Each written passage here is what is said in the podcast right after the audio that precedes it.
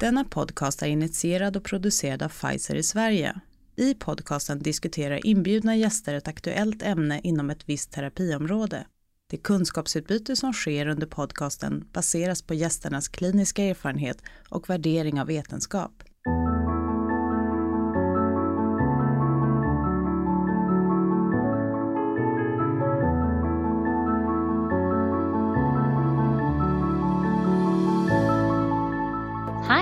Welcome. My name is Petra Nergård and I'm a medical advisor in, in, immunology, inflammation and Pfizer.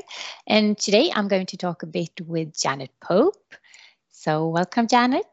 Great, thanks. Hi, and welcome everyone. I'm Janet Pope. I'm a professor of medicine and rheumatologist at Western University in London, Ontario, Canada.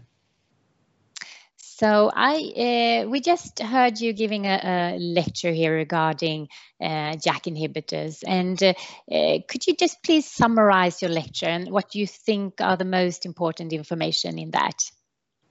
Absolutely. So I was talking about approved JAK inhibitors because there are going to be many over time in the treatment of rheumatoid arthritis and psoriatic arthritis.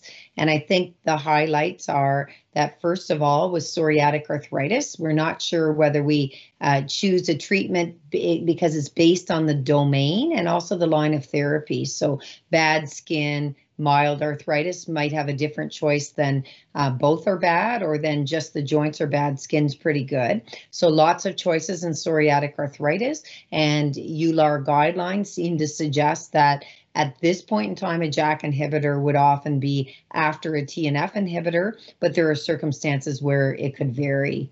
I think in rheumatoid arthritis, what we have a lot of data, both RCT and real world data, looking at the JAK inhibitors um, and comparing them to adalimumab, where in general they're the same. Um, uh, adalimumab might be um, the same on some responses, but that pain seems to be better on JAK inhibitors. And sometimes other things will drive ACR 20, 50, and 70 when there's a comparison. And some look the same or weren't compared head to head when we look at JAK inhibitors. Also, in rheumatoid arthritis, it is my opinion that retention might be better on JAK inhibitors than other bio-DMARDs and then also than TNF inhibitors, and that retention might be the same on both monotherapy or combination therapy in rheumatoid arthritis. And that's real world data informing us. Also, again, in my opinion, there's no new safety signals on the real world data. There's no increase in MACE no increase in serious infections compared to what was found in RCTs, and also when we look at comparators on real world data. So I think that would be the bottom line for the lecture, but lots of choices. It's pretty uh, exciting for prescribing rheumatologists right now because we have a lot to offer our patients. Yeah, thank you. Yeah, really interesting. And so I, I also want to know what do you think are the most important factors then to consider when to choose a JAK inhibitor for either RA or PSA? So when I'm uh, considering a choice of a JAK inhibitor or versus something else in RA, it might be a little bit different than PSA. In RA, we've had uh, tofacitinib uh, available since 2014. So I've had six years of experience with the first JAK, and then we got baricitinib around uh, even after you did in Europe. So in RA, I'm also I'm often considering um, obviously benefit. I consider benefit first, safety, tolerability, patient preference and access.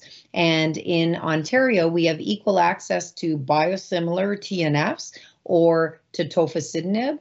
And because um, with equal access, often then other things come into consideration like patient preference. So I've been using in general a JAK before a TNF, but obviously I have patients doing great on TNFs and post TNF, I have considerations of a JAK or other mechanisms of action, and less likely that I go TNF to TNF. So I often would consider a JAK or rituximab or an IL-6 or abatacept. So I think that's what I consider an RA. And PSA, I'm often looking at skin and joints. And as a rheumatologist, I'm looking at joints are usually more active than skin in most of my patients. A dermatologist would think the other way around usually. And so I would think of tried and true TNF inhibitor. I would think of IL 17 inhibitors, and I would also think of a JAK. And I think the order might depend on other things. Um, is the patient going to be on monotherapy? Then I might think a little bit less of a TNF inhibitor for uh, durability of response. But I again do have patients with PSA on monotherapy of TNF. But I use it seems like data as well show that monotherapy patients, if we're comparing a, a TNF to a JAK, that there's a lot of data on RA, but also PSA, that a lot of our JAK use is monotherapy, but of course it can be in combination.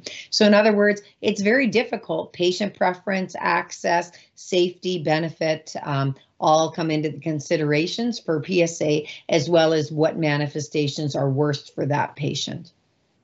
Yeah, yeah, I agree. It, it, you have to consider quite a lot when to, to decide. So and you also mentioned that now, but if you lose efficacy with one JAK inhibitor, what is your experience regarding switching to another JAK? Do, you ever consider that? First of all, we have no RCTs and we need RCTs. Um, but secondly, I have clinical experience and there's data. So there's a little bit of switch data, um, mostly from Spain, presented at EULAR and ACR, that seem to suggest very small n obviously not randomized, but seem to show um, about half their patients. There was only 30 some patients. About half were on Bari and went to TOFA, and half were on TOFA and went to Bari. And they were switching for either loss of response, which was usually secondary loss of effect, or for tolerability or side effect issues. And what they found was that um, about 70% had a very good response. This is in RA. They were able to prednisone spare, and of course, the joint counts went down. But we don't know the durability. We don't know if doing something else would have been better on deep responses. So I think we need RCT data. However, I have switched people in my practice, usually secondary loss of effect because we've had our first JAK out for such a long time. And I will switch them JAK to JAK because there's no other options. So those patients, occasionally JAK to JAK really works. But I also have switched people that prefer an oral drug so it might be earlier line therapy of uh, JAK, going JAK to JAK. And in those patients, I've been very surprised how well some do, but not everyone responds. And during COVID, some patients that aren't willing or able to inject, we've gone oral to oral, so JAK to JAK as advanced therapies because it's the most um, convenient and probably the safest route for them than going to seek medical attention if they had to go to the doctor's office, say, to get an injection or go to get an infusion. Um, so I've had some pretty good results, but no, some people not very good, but then you just move on. So I think we need RCT data though to really tell us what to do. Yeah, I guess so. And we, we will also have to wait for some some really good tests to, to, to actually predefine what kind of treatment we should use for each and every one of our patients. It would be with the precision medicine to find really, really good tests for that also. Um, but when it comes to, to the JAK inhibitors, then how much is experience and real world data worth and, and valued? What do you think? I think for real world data with the JAK inhibitors that we we need it and we need it ongoing and we'll need it with each JAK as it comes to market. And what I think of the data so far is that it's reassuring. No new safety signals and real world data are coming up. So in general, herpes zoster is always a little bit higher on a JAK than on a different comparator, always. And in general, serious infections, MACE, um, malignancies, uh, etc., seem to be about the same when you compare. And most comparisons these days are the most used uh, drug. So it'd be the drug class of TNF inhibitors. So I think real world data will also show us retention. And again, my interpretation, not always, but in general, it looks like the durability or the prolongation of therapy seems better on JAKs now than on TNFs.